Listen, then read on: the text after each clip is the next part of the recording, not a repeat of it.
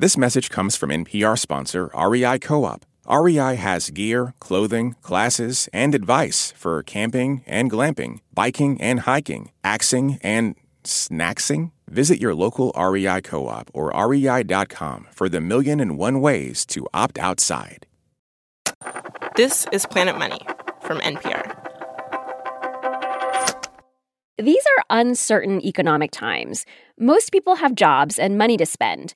But certain things are getting harder to find. Prices are going up for food and gasoline. And this is turning into a big political problem. Just ask the president. Some call it inflation, which is a vague sort of term, and others call it a rise in the cost of living, which is much more easily understood by most families. Yes, this is 1942, and that is President Franklin Delano Roosevelt in a fireside chat, describing inflation as a serious threat to the entire economy. If the vicious spiral of inflation ever gets underway, the whole economic system will stagger. The context at that time America had been at war for less than a year. The outcome felt completely uncertain. The country's young men were overseas fighting our enemies, and FDR was saying there's an enemy at home too rising prices. And every American should fight that enemy with the same vigor. But how does fighting inflation actually work? Like, when I think about the inflation we're living through now, I don't have control over gas prices. The Federal Reserve is not asking for my input. Inflation feels like something that just happens to us. But the message for Americans during World War II was kind of the opposite that we can do something about inflation and that we should. The Roosevelt administration enlisted housewives, business owners, Hollywood stars, even cartoon characters. No matter who you were, the message was it is your patriotic duty to fight inflation. If you pitch in, you will help win the war. Hello and welcome to Planet Money. I'm Wailin Wong. And I'm Amanda Aronczyk. You've heard about the Greatest Generation and Rosie the Riveter, but do you know the story of how the U.S. government embarked on a national group project to fight inflation? Today on the show, we go back to a moment that is hard to imagine today when the U.S. government worked its way into the minute details of daily American life, dictating everything from our grocery shopping to our fashion choices, all in the name of vanquishing high prices. What that looked like, and why it never happened again. This message comes from NPR sponsor Babson College. Discover Babson College's Master of Science in Management and Entrepreneurial Leadership program, an intensive nine month journey that equips recent college graduates with practical skills for today's dynamic business landscape. Tackle real world challenges and emerge with a problem solving mindset. Whether you choose to start your own business or innovate within a corporation, a master's from Babson will help launch your career forward. Apply today at babson.edu slash msleader. This advertisement comes from our paid sponsor, Fundrise. High interest rates mean that real estate assets are available at a discount compared to previous valuations. The Fundrise flagship fund plans to expand its billion dollar real estate portfolio over the next few months. Add the Fundrise flagship fund to your portfolio at fundrise.com/money. Carefully consider the investment objectives, risks, charges, and expenses of the fund before investing. Read the prospectus at fundrise.com/flagship. When the economic news gets to be a bit much, listen to The Indicator from Planet Money. We're here for you, like your friends, trying to figure out all the most confusing parts. One story, one idea, every day, all in 10 minutes or less. The Indicator from Planet Money, your friendly economic sidekick. From NPR. It's World War II.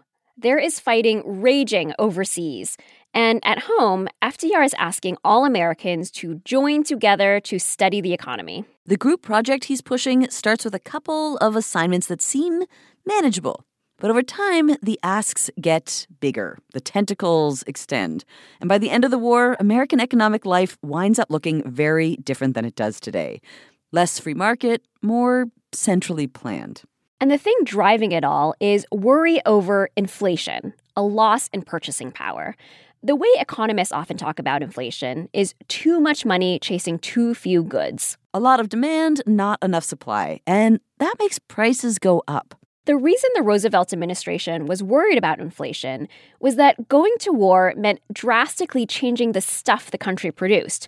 Clothing companies stopped making women's girdles and started making parachutes. Car manufacturers started making tanks instead. They were turning out something like four and a half million cars, and then all of a sudden that just stopped. Meg Jacobs is a historian at Princeton University.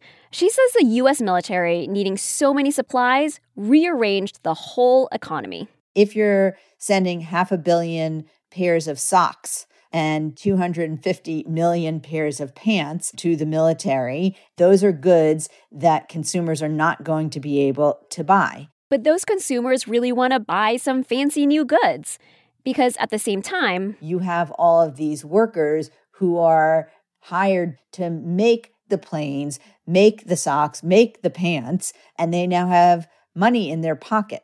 Remember, the US is just coming out of the Great Depression. There are people who have been out of work for years. Now they have money, but not enough things to buy, not enough things to spend that money on. Because the US didn't just stop making things like cars and appliances, the government also did away with lots of little frills. They issue an order to stop making double vested suits and pants with cuffs on them because that takes up extra fabric. These single breasted suits with no cuffs were called victory suits. Stylish and cost effective. now, at the time, economists actually calculated how much money people had that they couldn't spend because there wasn't enough stuff to buy. It added up to tens of billions of dollars. When I think about this, I picture like this liminal space where all of these ghostly phantom refrigerators and vacuum cleaners and cuffed pants are floating around. Things that people would have bought, except they never got made. So, those tens of billions of dollars, that is one cause of inflation. Another one?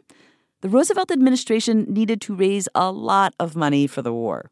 This is going to be the greatest expense that the American government has ever undertaken. And so, very early on, the question is how are we going to pay for the war? And in the end, the answer ends up being about half from bonds and half from taxes. You might hear that and think, well, yeah, that's how governments finance things by selling bonds or collecting taxes. But the way the Roosevelt administration approached it, they were funding the war while also trying to deal with inflation, that problem of too many dollars chasing too few things. In 1942, the government rolls out the mass income tax. Before this, only the wealthiest Americans were paying it, so FDR scales that up. The goal is, yes, to raise money for the war and also to soak up some of those extra dollars that people were earning. The income tax was so new for middle class Americans, the government had to go around telling people that forking over part of their paycheck was the right thing to do. They even got Donald Duck to model patriotism by paying his income tax. Well, now what are you going to do? Spend for the Axis or save for taxes? So, in that big group project to fight inflation that we talked about, this was assignment number one pay your income tax. And the government made this really easy by introducing automatic paycheck withholding. That way, the government got the money before the worker did. So there's no chance of that worker running off and trying to spend it on stylish new cuffless pants. Donald Duck famously, no pants at all. now, the bond side of funding the war and fighting inflation, that worked just like regular government savings bonds. You buy a bond from the government now, you get more money back later. Except these bonds had snazzy branding. They were war bonds. So, assignment number two was buy as many war bonds as you possibly can. Help our soldiers overseas now, and you can look forward to a giant post war shopping spree. Save democracy, buy a bond for $18.75. You'll get $25 back after the war. It'll be a good investment. And if we win, you can buy all the stuff that you weren't able to buy in the 1930s during the depression like washing machines and dishwashers and television well i guess televisions would come later but uh, a nicer radio maybe to listen to your fireside chats on exactly exactly these bonds had an additional purpose. They didn't just help pay for the war, they took money from people's pocketbooks and got them to save it. The government even had a suggested target 10% of your paycheck should go to war bonds. Getting people to save all that money, of course, tamps down inflation. And this is where the government went all in on its propaganda campaign, making a historic push to get people to buy these bonds. It was basically nonstop advertising and publicity stunts for years. FDR kicked it off by buying the very first war bond in a national radio broadcast. And the first savings bond is being made out in the name of Mrs. Roosevelt as beneficiary. And they were available everywhere. You could pay for them with a payroll deduction, but if that didn't work for you, you could also buy them at department stores, movie theaters, from your newspaper boy. Even kids could take part. They could buy stamps for like 10 cents or a quarter. And when little Sally filled up her stamp book, she could trade it in for her very own savings bond. Everywhere you turned, a chance to buy war bonds. And the message that you really should. A soldier's life depends on it. How much does it cost to fight a war 12,000 miles away? Well, before you begin counting the billions of dollars, remember, it cost this man his life. We can cut down the cost of life by buying war bonds. It wasn't just the government pushing war bonds, businesses got on board. Newspapers donated ad space, and ad agencies worked for free.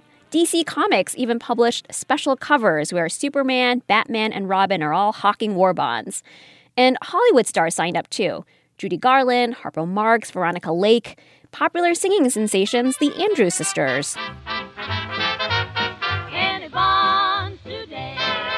This involves recruiting Irving Berlin, uh, the famous songwriter, to write a song, Any Bonds Today, which was a play on a song, Any Yams Today. Like the sweet potato? Yes, yes. So we had a song about sweet potatoes? We had a song about sweet potatoes that was repurposed to uh, raise bonds, sell bonds in World War II.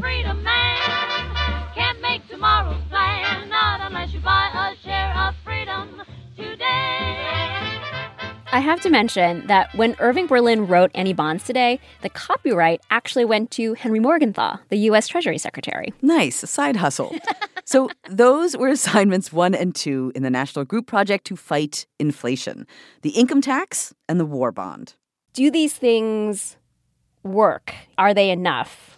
So that's a really good question. And the answer is no. So even if the bond campaign and the implementation of mass taxes sucks a lot of purchasing power out of these newly flush workers, it's still not enough to keep the lid on prices. The government was borrowing and spending a lot, more than it had ever borrowed and spent before. Factory wages and corporate profits kept rising, and so did prices. In just the first three months of 1942, food prices went up 5% and clothing prices went up 8%. There it was inflation. So the government needed to get a handle on it before it got worse, reassure Americans that the economy was not going to spin out of control, which meant it was time for some new assignments. And watch out because now the government is really going to be all up in your business. That's after the break.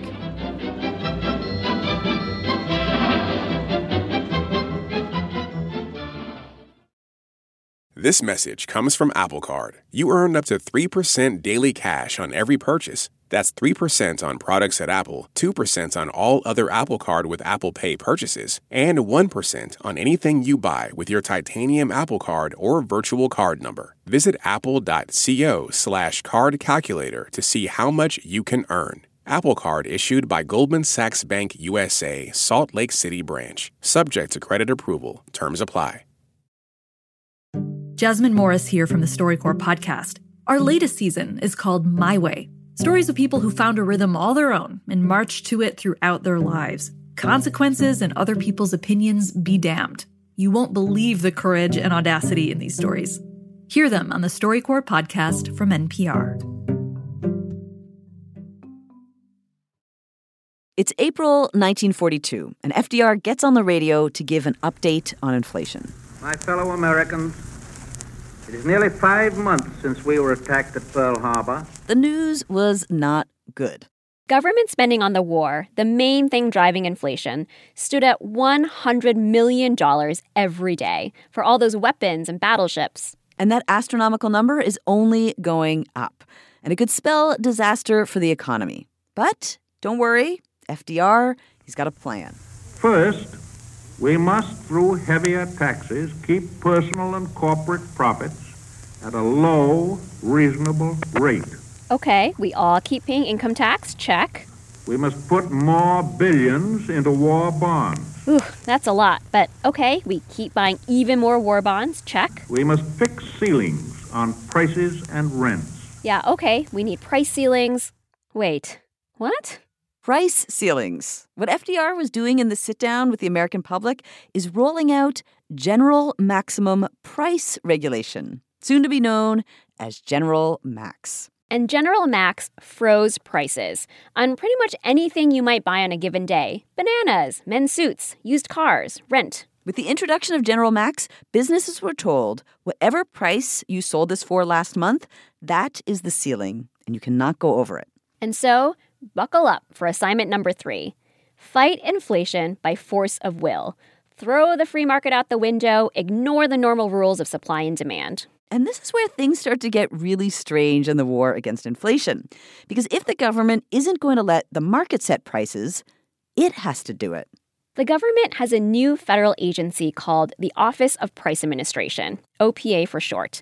And before long, the OPA is not just enforcing the price freeze, it's actually setting prices, standardizing them. Historian Meg Jacobs says that the stores had to print up maximum price lists for every little thing, down to different brands of soap and shaving cream. You would go into a restaurant, for example, and if you wanted to order, you know, a cup of soup, the price of that cup of soup was listed right there on an official OPA price list. It would just be posted right on the wall. Now, you might be thinking, price ceilings, a limit on what I have to pay for things. That doesn't sound so bad. But here's the thing if normal supply and demand would set the price of a cup of, let's say, tomato soup at 20 cents, but the restaurant is only allowed to charge 17 cents, you start to see all kinds of effects from that. So you're a customer and you're like, wow, 17 cents. That is a really good deal on tomato soup. I will take a bunch of cups of tomato soup. Because it is so cheap, I can't stop buying tomato soup. so the price ceiling actually pushes demand higher. But at 17 cents, the restaurant isn't making that much for its tomato soup because in a normal market, that soup is actually worth 20 cents. So what does the restaurant do? It makes less tomato soup. Oh no, tomato soup shortage. And when there are shortages, that leads to hoarding and maybe even a black market where you can indeed pay your 20 cents and get your tomato soup under the table. And this is how we get to assignment number four rationing. Now, the wartime economic system did not hinge on soup, but the government was worried about the soup scenario playing out with things that everybody wants, like butter and sugar, or things that they need for the war effort, like tires and gasoline. I talked about this with another historian, Mary Mahoney. Her grandmother used to tell her stories about life during World War II. My grandmother was a character, as we might say, when I knew her, she wore matching sweatsuits every single day with white Nikes and a gold chain. Oh. I like to say she dressed like the fourth member of Run DMC. Mary's actually named after this grandmother, her mom's mom. That Mary was 16 when rationing started. Something that she perfected over the course of the war was taking an eyebrow pencil and drawing a line down the back of each one of her legs because she couldn't have nylons which, you know, she really missed. You know how old fashioned pantyhose had seams at the back? Oh yeah, I'm I'm wearing a pair of those right now. Maybe. so the thing about rationing, it's not just that nylons and certain creature comforts are hard to find. It's that the government is setting limits on what people can buy. Here's an example of how point rationing works. This lady, all decked out with her family's brand new ration books, starts out to do some shopping. First of all, she wants to buy a can of peas. So, when this lady went to the store to buy peas, she was no longer just thinking about the price she had to pay. She was also thinking about how many ration points she had in her government issued coupon book. Everyone will get 48 points each period. That means you will use blue stamps ABC for the first period, DEF for the second, and so forth. It was complicated. And when you ran out of stamps, that was it. You could not buy any more rationed goods until you got your next ration booklet. With these restrictions, housewives had to get creative. Women's magazines suggested sometimes questionable substitutions, like peanuts instead of ground beef, corn syrup for sugar. Because of the sugar and the butter involved, a birthday cake was a big treat. Have you ever tried to make any of those recipes? I did attempt to make one with my wife. It came out looking sort of like a normal sheet pancake you might make with a mix. It was only when we cut into it that it seemed incredibly dense. you know, if during the war we were conserving rubber, you have to wonder if we were romanticizing that by putting the texture into the cake. it was fine, but fine sounds like a perhaps a, an overstatement. well, listen, I will eat any cake, and I did that day. so most people got on board with rationing. After all, the country was at war. People could go without cake. Plus, the Great Depression had just happened. Americans were used to scarcity and privation. Doesn't mean that they liked it, though. And there were some people who did not go along. Black markets popped up. Businesses evaded price controls by shrinking the size of their products or making their products worse, swapping corn oil for olive oil and dried grass for tea. The most obvious kind of evasion was businesses ignoring price ceilings and just charging whatever they wanted. And so the next step in the government's fight against inflation slash bureaucracy spiral was assignment number five keep an eye on your local stores. And if you spot any funny business, report it to the Office of Price Administration. The government set up local OPAs. That's what they were called, little OPAs. And so you have the sort of phalanx of housewives who would sort of make sure that the local butcher was complying with price ceilings. Uh, so it required that kind of participation from ordinary consumers to enforce. There were ultimately more than 5,000 of these little OPAs around the country, a whole national network of nosy neighbors. And they filed numerous reports. If you go to the National Archives, you can just see the complaints bulging out of boxes. There was even a radio broadcast where the head of the OPA opened up the mailbag, and there were actors there to dramatize the pile of grievances. This one came from Brooklyn. I heard over the radio about this nylon stocking card I could get by writing to you. The girl in the store said there were no nylons, but I said she better not charge high prices or the government will get you. I think so that's my Aunt Alice. The government's inflation fighting slogan during this time was hold the line. Hold the line on prices, on consumption, and also, importantly, on wages, because more money in workers' pockets would mean more demand for scarce stuff, which then drives up prices. And that could create the dreaded wage price spiral. Prices go up, so workers demand higher wages. Then companies raise prices to cover those higher labor costs, which makes the cost of living go up and on and on and on. Sound familiar? The Roosevelt administration really didn't want that. And that brings us to the sixth and final assignment.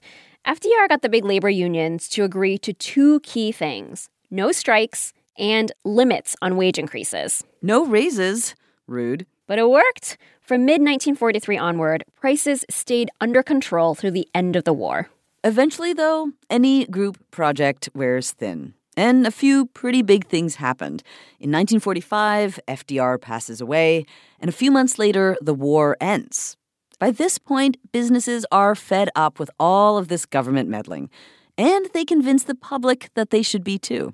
So, this national effort to fight inflation, it starts with recognizable economic policies, taxes, bonds, and then it grows to include things that would be complete non-starters today, pervasive price controls, rationing, wage freezes. And what strikes me when I read about this time is FDR asked Americans to do something that today feels very un-American. Demand less, consume less, accept scarcity. Yeah, that is not how we deal with inflation today. In the 1950s, another institution stepped in to take over the job the Federal Reserve. And that leads to how we manage inflation now, not through making you buy war bonds or capping the price of your tomato soup, but through far more abstract mechanisms like interest rates. We've moved on from fireside chats calling us all to the fight against inflation. Now we watch from the sidelines as the Fed handles the assignment. If you're involved in a group project to fight inflation, we would love to hear about it. Email us at planetmoney at npr.org or find us on social media. We're at Planet Money. Today's show was produced by Emma Peasley and mastered by Isaac Rodriguez. It was edited by Molly Messick. Planet Money's executive producer is Alex Goldmark. Special thanks to Mark Wilson, Andrew Bossi, and Michael Klein. Mary Mahoney co hosts a podcast called American Girls, and you can find that wherever you're listening to this show. I'm Amanda Aronczyk. And I'm Wailin Wong. This is NPR. Thanks for listening.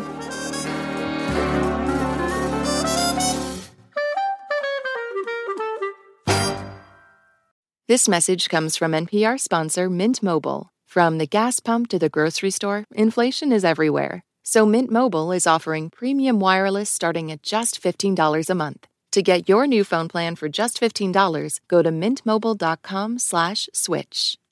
This message comes from NPR sponsor Babson College. Discover Babson College's Master of Science in Management and Entrepreneurial Leadership program, an intensive nine month journey that equips recent college graduates with practical skills for today's dynamic business landscape. Tackle real world challenges and emerge with a problem solving mindset. Whether you choose to start your own business or innovate within a corporation, a master's from Babson will help launch your career forward. Apply today at babson.edu/slash msleader. On Wait, Wait, Don't Tell Me, we have very important people on our show and then ask them about very unimportant things. Here's U.S. Treasury Secretary Janet Yellen. Uh, we are also reliably informed that among your enthusiasms, in addition to macroeconomic policy, is mobile games. Uh, there is some truth in that. There's some truth in that. Join us for the NPR podcast that considers all the other things. That's Wait, Wait, Don't Tell Me.